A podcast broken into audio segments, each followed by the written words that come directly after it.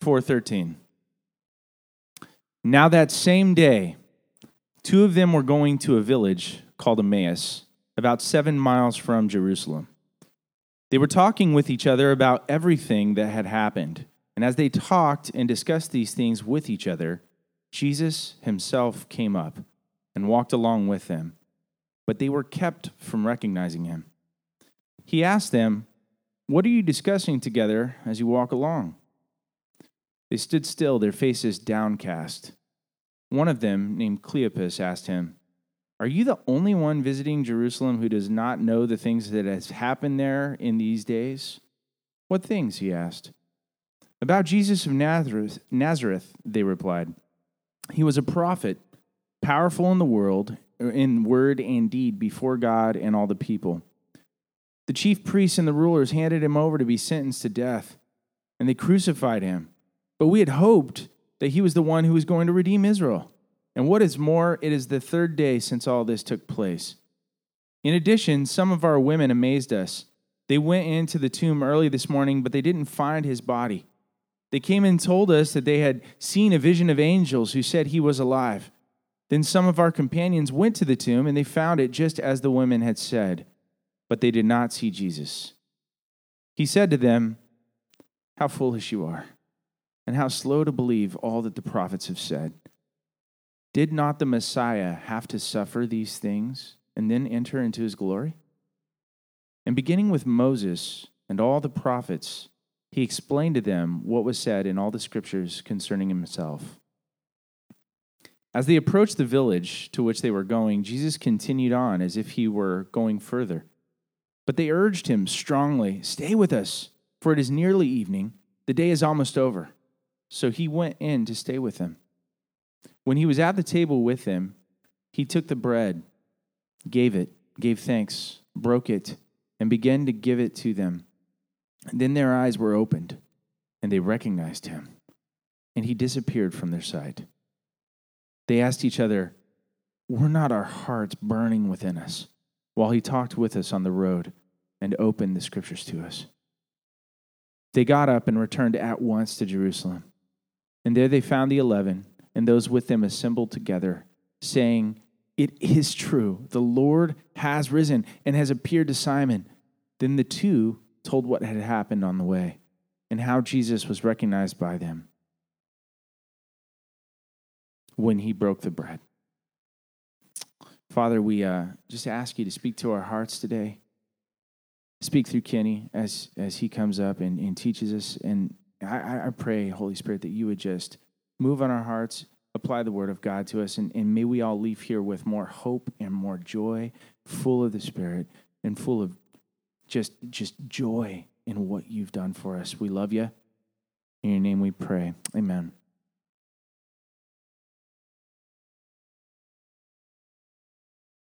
Morning, everybody. Morning. Happy Easter. Glad to have you with us today.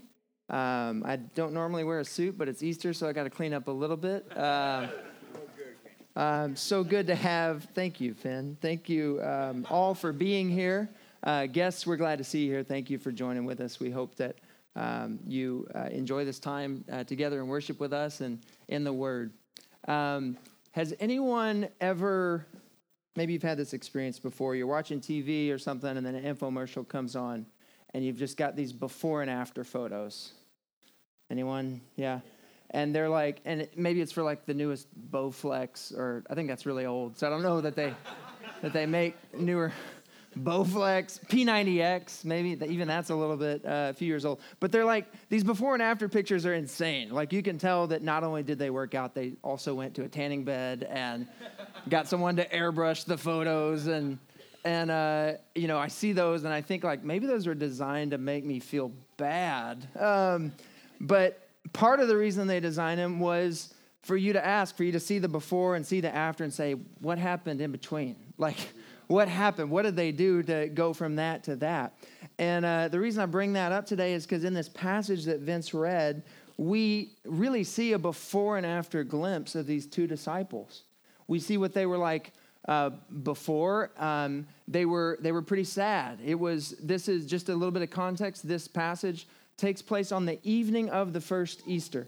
So Jesus has risen, but not everyone not everyone knows about it yet, and not everyone knows what to think, especially these two. And it's uh, Cleopas, and we don't know who's with him. It might be his wife, it might be a friend, but they're walking, and they're sad, and they're trying to discuss what, what they're trying to make sense of what happened here, because Jesus, who they followed and who they loved, to their knowledge, was dead. And someone said he was alive, but they didn't know what to make of it. And they're, they really seem hopeless and downcast and even just disillusioned. What do we do here? But then in the after scene, by the end of it, instead of hopeless and despairing, they have hope, they have joy. They say, weren't our hearts burning in us? And they immediately go and tell other people about it. That's how much joy they have. What happened in the middle there? What moved them? And as you read it, you see it's because they understood the resurrection. They understood the resurrection, and they had an encounter with Jesus.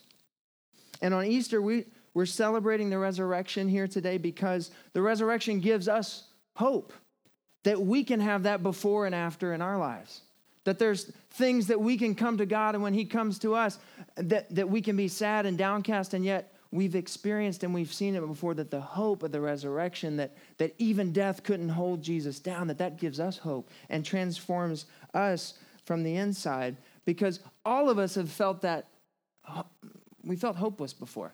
Anyone can admit that with me? But the resurrection offers us hope, and when we understand what it means and when we have an encounter with Jesus, that can move us. That can be what moves us from disillusionment to joy, and the passage shows us how. So I just want to share three reflections from this passage today, um, that the passage shows us the reality of the resurrection, how Jesus meets us, and how we can meet Jesus. And I, I, I know there's people coming from a lot of different backgrounds and life situations today, and I know some of you are, are members here at this church, and you're excited to celebrate the resurrection. Some of you uh, are, are not members or not believers and don't know what to think of the resurrection, but you're here, and uh, some of you may have lost a bet, and that's why you're here. But we're we're glad that you're here, and, and uh, I'm just going to talk about the resurrection and what it means to us as Christians today, and I hope that you can hear this as a message of hope today as well. All right, you guys ready? All right, first, so reality of the resurrection. This passage shows us it. And what's interesting, as Vince was reading that, and as you were hearing it, maybe you noticed it too, but the resurrection, the idea of the resurrection, even to these disciples, even to the followers of Jesus, was so unexpected. I don't know if you heard that, but they don't even know what to think of it. Even though Jesus predicted it multiple times, he said, we're going to Jerusalem, I'm going to suffer, I'm going to die, and then I'm going to rise again. And yet, when it happens, they're not expecting it. Even though their friends, the women who had seen that he was resurrected and that he wasn't at the tomb, told them, they didn't believe it. And the thing I want you to notice at the beginning, you know, we, we kind of think in our modern minds, resurrection, that sounds kind of funny. That sounds kind of, uh, that sounds a little bit crazy. What do you mean? That he came all the way back to life, never to die again? I want you to notice it doesn't just sound crazy to us. It sounded crazy to them too. They weren't expecting it either, but something happened. Something happened in real world history that they had to wrestle with and find out, what does this mean? They had to put the pieces together, and, and my contention is that we have to do that too. Here two thousand years later, we have to say, what happened? Because the thing about the resurrection, it is uh, annoyingly historical. What I mean by that is that it's not, uh, the early Christians didn't say, hey, this is a myth, this is a legend, this is uh, something that we think might have happened to Jesus, and we know he died, and then like a generation later, they're like, but he lives on in all of us. No, the, the story started three days later in the city where he was put to death, where everyone saw it happen. And they're saying something happened. It's not a myth. It's not a legend. It's not a survival. He didn't somehow survive that horrible beating and death on the cross, and he's limping around. He didn't just pass out and then resuscitate. He is alive. And I don't have time to go into the evidence, but I do want to just tell you today, if that's where you are and you're not sure what to think of that, there's a lot of evidence out there that you can search and you can look up. There's a book called Basic Christianity by John Stott. There's a great book on that. Or The Case for Christ by Lee Strobel. And they, they go through different evidences like the, the empty tomb, the fact that no one ever, if anyone wanted to say that Jesus was dead, they just had to show us his body, and no one ever was able to show his body. And hundreds of eyewitnesses went on public record and then were willing to die for their testimony that we saw him and he's alive. But in the passage today, there's one, and before I move to the next point, there's one that comes up and I like to highlight it. And it's that the, uh, the women were the first to testify about the resurrection. They were the first, yeah, woo, I heard a little, heard a little woo. But what's interesting, I brought this out before, but I like to bring it up whenever it shows up, and it's this. We hear that and we think, okay, yeah, that's cool, maybe inconsequential. But for them in the first century, that was a huge deal. And the reason was uh, women didn't have, uh, didn't even have the rights that they have today, and, and women in that culture were not considered trustworthy. It was a very misogynistic time, and the testimony of a woman A woman was not allowed in court as evidence. And so the, the early people who were critics of Christianity and hated it said, why would we ever believe this? Because Matthew, Mark, Luke, and John, all four accounts of the resurrection, say that women were the first to see the risen Lord and to tell the other disciples about it, and the other disciples didn't believe it. And so when you look at that as a historian, and when you look at that from our perspective, you have to say, if you were trying to make up a story that Jesus rose again and you wanted to convince the world of the first century, you would never say in every account that these women were the first witnesses. The only reason you would do that is if it was a fact and everyone knew it and you couldn't write down anything else, which is what happened. So all I'm saying from the beginning is these disciples were shocked. And if you're here today, I'm encouraging you to search it out. Wrestle with what it means. Look at the historical data and make up your own mind. Many people have, and they've been atheist or agnostic, and now they believe in Jesus because they're looking at history. We're not talking about myth. We're talking about human history. And what you believe about the set of facts that is out there can make the difference on whether you're able to move from despair to hope in whatever it is that you're facing. From disillusionment with life and wondering what's the point or the purpose to joy so much that you want to share it with other people. Amen? Amen? So that's first point. Second point from the passage, we see a glimpse of how Jesus meets us. How Jesus meets us. First, Jesus meets us in our pain and disillusionment. Can I get an amen from somebody, some people who know that? Jesus meets us in our pain and disillusionment. They were disillusioned. Imagine, put yourself in their shoes for a second. They're followers of Jesus. They're devoted to him. They love Jesus. They've, they've been around. They've heard his teaching. They, they've seen the miracles that he did and the way that he helped people, the way that he loved people, the way that he included people. He's had this ministry of three years. They had hope that he was going to be the one that would redeem Israel, that, that would set them free, that they would experience new freedom in him. And now he's dead. He's dead. It's over. To their knowledge, and basically to everyone's knowledge, no one comes back from that. It's done. What do we do? All our hope was in him. He was so amazing. We've never seen anyone like him, and yet they're feeling that. They're, so they're walking, and they're discussing, and they're trying to make sense of it, and there's this rumor that he's alive, but they don't know what to think of it. And then he comes to them, and they don't recognize him. They're kept from recognizing him. And he asks them, hey, what are you talking about? And they go from walking to where the scripture says they stood still, and their faces downcast. Are you feeling it? They're so sad. And they said, are you the only one who doesn't know what's going on here? Are you, only, are you the only one who doesn't know what's been going on around here? They're looking at the facts of life without the hope of the resurrection.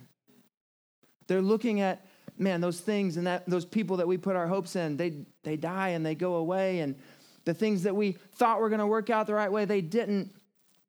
And they don't have the hope of the resurrection, and they're just feeling distraught, and that's where Jesus meets them. That's what I want you to see today.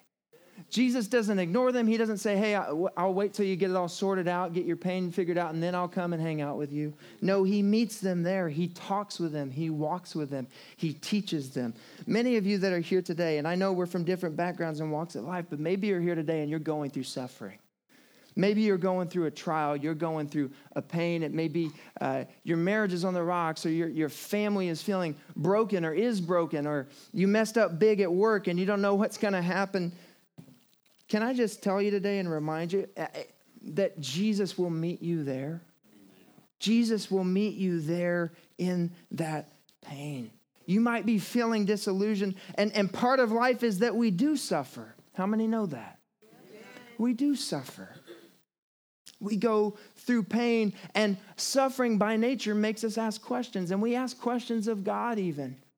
You know, as I was reading this, I was thinking how many times that I have asked, and maybe you have asked God the same question that they asked here.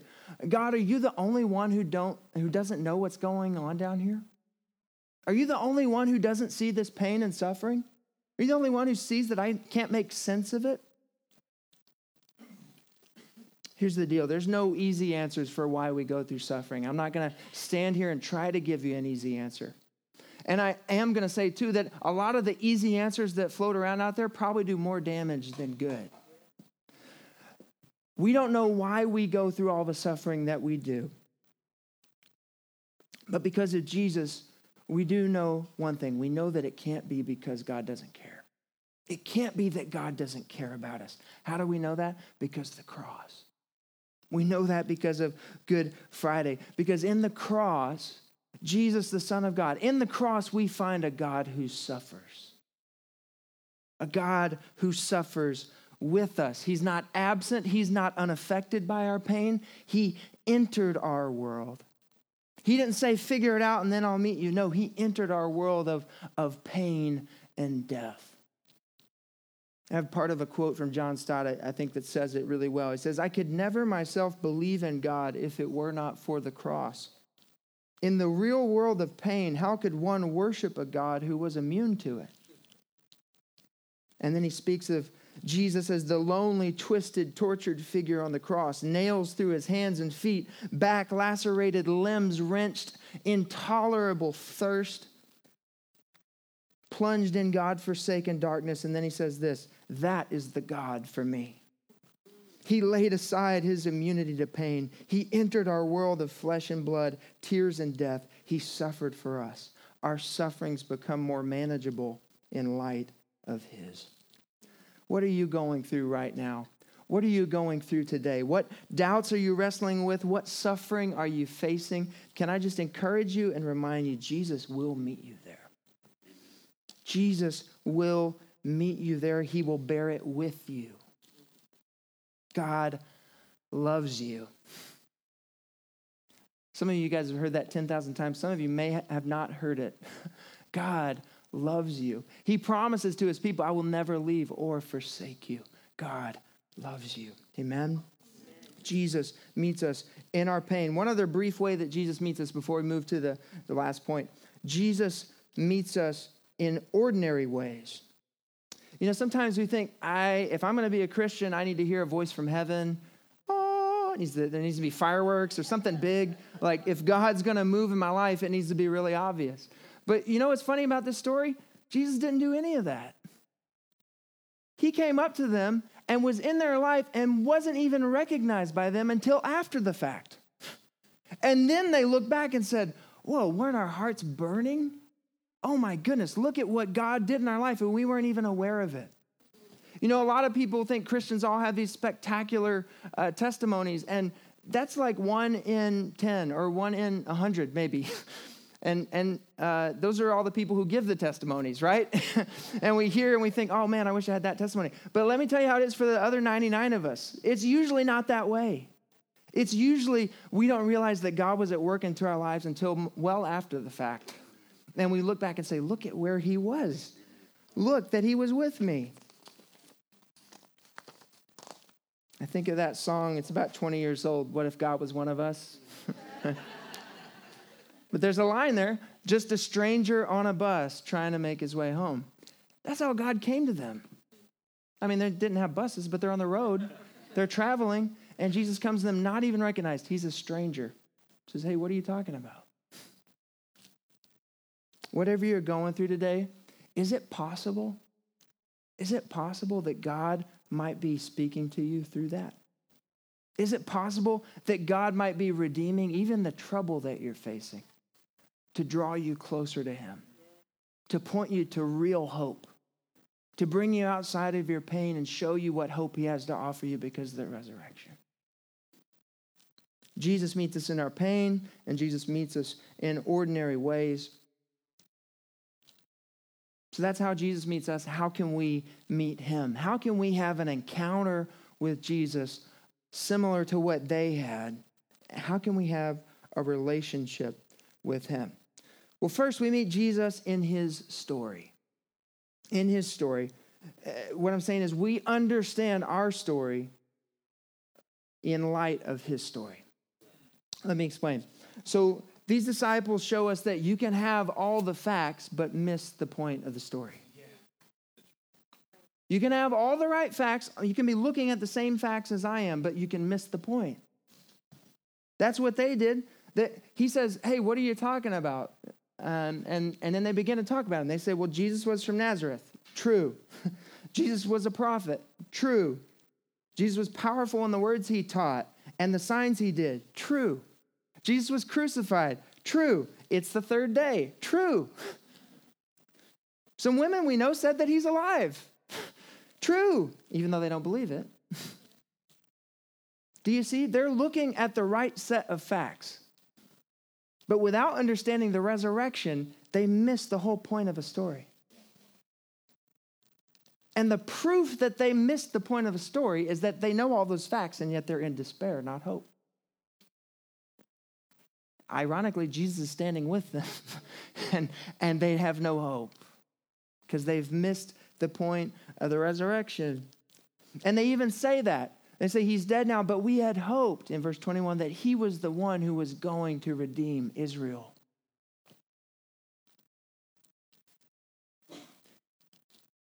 And they were dealing with the shattered pieces of their hope. But Jesus knew that in reality, if they could understand that he was risen, they would have hope.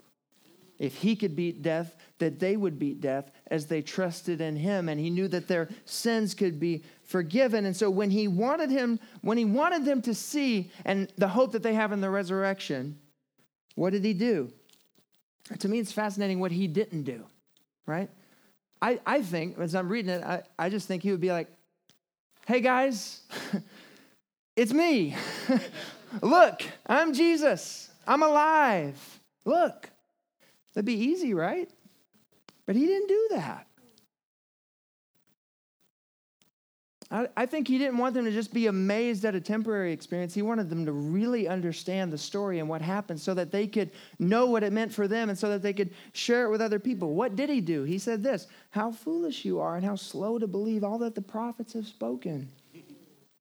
Did not the Messiah have to suffer these things and then enter his glory? And beginning with Moses and all the prophets, that's the New Testament's way of saying the whole Old Testament. Beginning with Moses and all the prophets, he explained to them what was said in all the scriptures concerning them himself. You see what he did? He pointed them to the Bible. Even though he's standing there with them, he didn't do a show of amazing power. He said, look at the scriptures. He pointed them to the Bible. He pointed them to the story of God. And he said, it's all about me. It's all pointing forward to me. And now it's all been fulfilled in me. Your hope was in your circumstances. Your hope was that uh, that the Messiah would come and redeem Israel. And what they meant by that is they wanted a political change. They didn't want to be under the oppressing uh, influence of Rome, and they wanted economic freedom. We hope that he would redeem Israel. He says, your hope was in your circumstances, but I'm your Savior. Your problem, you thought your problem was external. It was the things going on around. But he's saying you, the bigger, the biggest problem you have and every single person has is internal, and it's sin. And I came to save you from it. Here's what. Here's where I have to pause and just say this. Many people have a lot of opinions about Jesus. Christians say he's the Son of God. He's God in the flesh. And this passage just reminds me, you just can't, you can't say he's just a good teacher. You can't say he's just a prophet. Here's what I mean. Either he's Lord of the universe and everything in history points to him, including the scriptures, or he's incredibly narcissistic. Everything's about me. Go with me for a second. Think about your favorite teacher growing up, right? Did they ever tell you, I am the bread of life? Did they ever tell you, I am the light of the world? Did they ever tell you to worship them? Did they ever tell you that they would save you? I hope not. You ought to get out of that situation. And yet Jesus said all those things. But the people who saw him live, there was a consistency between what he said and how he lived, and that he rose again. And they said, that has to be true. Yes. And not only will we have hope to the death because of it, but we'll even give our lives when people kill us for saying that he rose again.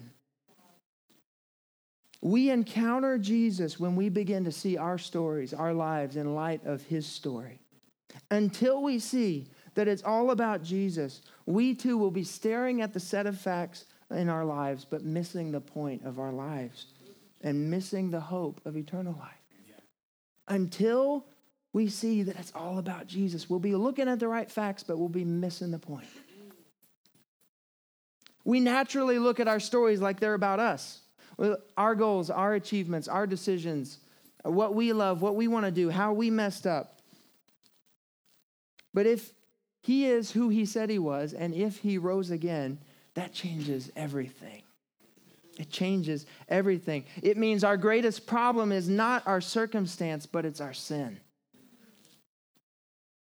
Sin, living life on our own terms, not on God's terms. Living life just for ourselves and what we want, not for, uh, for the God who made us and for what he wants. What we need most is not a change in circumstances, but we need a Savior, and that's who Jesus is. And that's what he tells them. When you see that it all points to him and it all makes sense in him, that's what gives you hope no matter what. That's what gives you the before and after. That's the in-between right there. No matter what your circumstance, you can still have joy that runs deep, deeper than your circumstance. Because, you know, not even death could hold him down. And as long as you're holding on to him, he's holding on to you.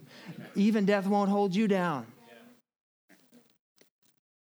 We encounter Jesus when we understand our story in light of his story. The last way we meet Jesus, and I'm going to close with this point, it's through breaking bread.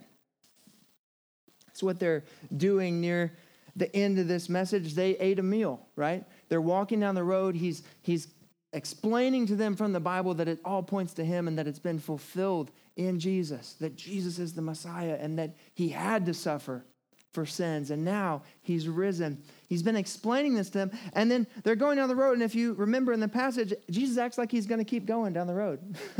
they're they're going to stop in this village and he's just going to keep walking. And they're like, no, stay with us. Stay with us, please. And they beg him, come, come have a meal with us. And so he comes in and, and they begin to have a meal. And it says that when they're in there, he begins to break bread. It says that he took bread, he gave thanks, he, he broke it and began to give it to them. And something happened. Something happened right there where they realized it was Jesus. Their eyes were open and they realized, oh, this is Jesus. He's risen, and then as soon as it happens, he's gone. But they're not sad. They're they're burning. They say, "Were not our hearts burning within us when he walked with us on the road and when he opened the scriptures to us?" They have this experience. They realize that they've had an encounter with Jesus. And as I read that, I ask, what was it that opened their eyes? What was it that made them realize? And there's a lot of people who speculate about it. There's people say, oh, well, they got they got closer indoors and they could see his face. Or when he reached for the bread, they saw the scars in his hands. And I don't know what it is. But I think it has something to do with, I, I'm just going to suggest this. I think it might have something to do with the last meal that Jesus shared in the scriptures with them before he died. And it, in the last meal that he had in this book before this is in Luke twenty-two, because there In the same way, it says the same words that he took bread and he gave thanks and he broke it and began to give it to his followers who were with him at the Last Supper. And he explained, it was a very symbolic meal, and he explained what he meant. In Luke twenty-two nineteen, he says this, he took bread, he gave thanks, and broke it and gave it to them, saying, "This is my body given for you. Do this in remembrance of me." And in the same way, after the supper, he took the cup, This saying, "This cup is the new covenant in my blood, which is poured out for you." We meet Jesus, we encounter Jesus in the bread and wine. We meet him, we encounter him there when we understand what the gospel is. When we understand what the bread and wine symbolize, when we understand what he was doing up on that cross, he was doing for us. You see what the cross shows us? Not only did he suffer with us, not only did he enter our pain and, and become the suffering Savior, he suffered for us. That's what he did on the cross. God's story says this. This is about the simplest way I can put it. We were created and designed for good. God made us in his image, and he created us to walk and have fellowship with him and to have harmony in our relationships with others. And yet because of sin, that has been destroyed by evil. We've been destroyed by evil. Every relationship has been affected by it. Our relationship with God, our relationship with others, our re- the world, the relationship in society. Today, the, the bombs in Sri Lanka, in Easter services, where over two hundred Christians died. That's evil. That's sin.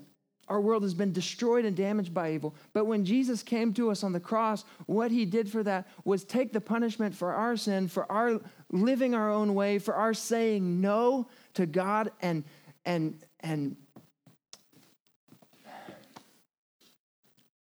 doing it our own way. He took that punishment that we deserved, and he went to the cross and he bore it. And that's why the scriptures say he became sin who knew no sin, that we might become the righteousness of God. Then when you see the cross, you see that his body was broken instead of my body. His blood was poured out, and it should have been my blood for my sins. And when you see what he did for you and you turn from sin and believe in him, you see that you're restored for better. Because what God wants to do is send us out together into this broken world to heal.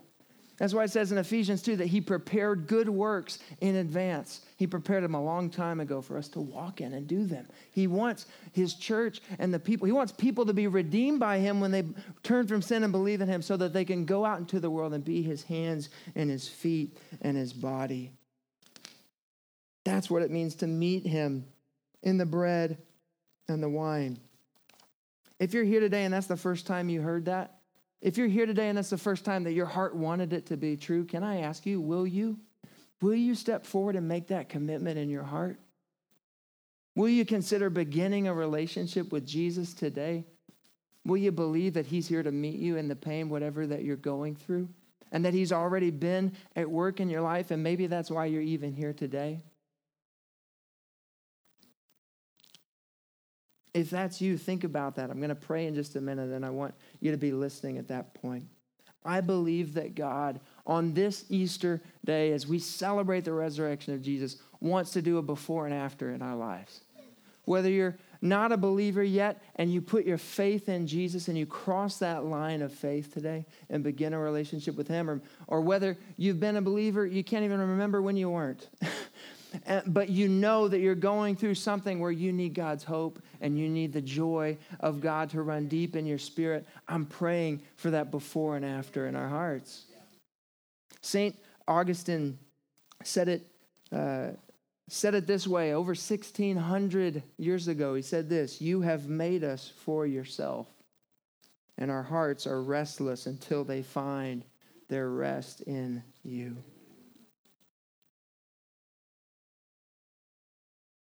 My prayer for every one of us that's gathered here today is that you would begin to understand the resurrection and that you would have an encounter with Jesus and that you could celebrate with us too, like we're singing today, an unshakable hope and an unending joy that nothing can hold you back. And I pray that your heart would be burning, that you would look back and say, wasn't my heart burning in that service?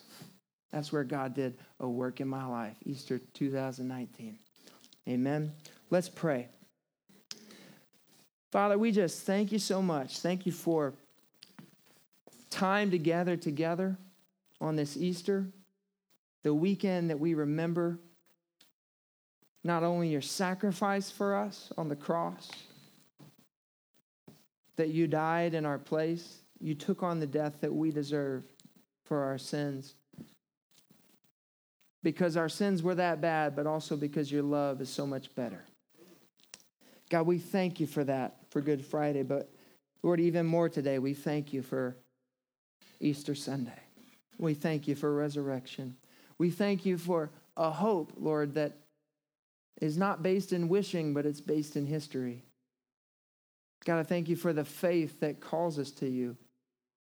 Lord, I pray for um, every person in here who has uh, not crossed that line of faith, Lord, and, and maybe you're working in their hearts right now. Maybe there's conviction uh, of sin, or, or maybe they're dealing with shame or regret, Lord.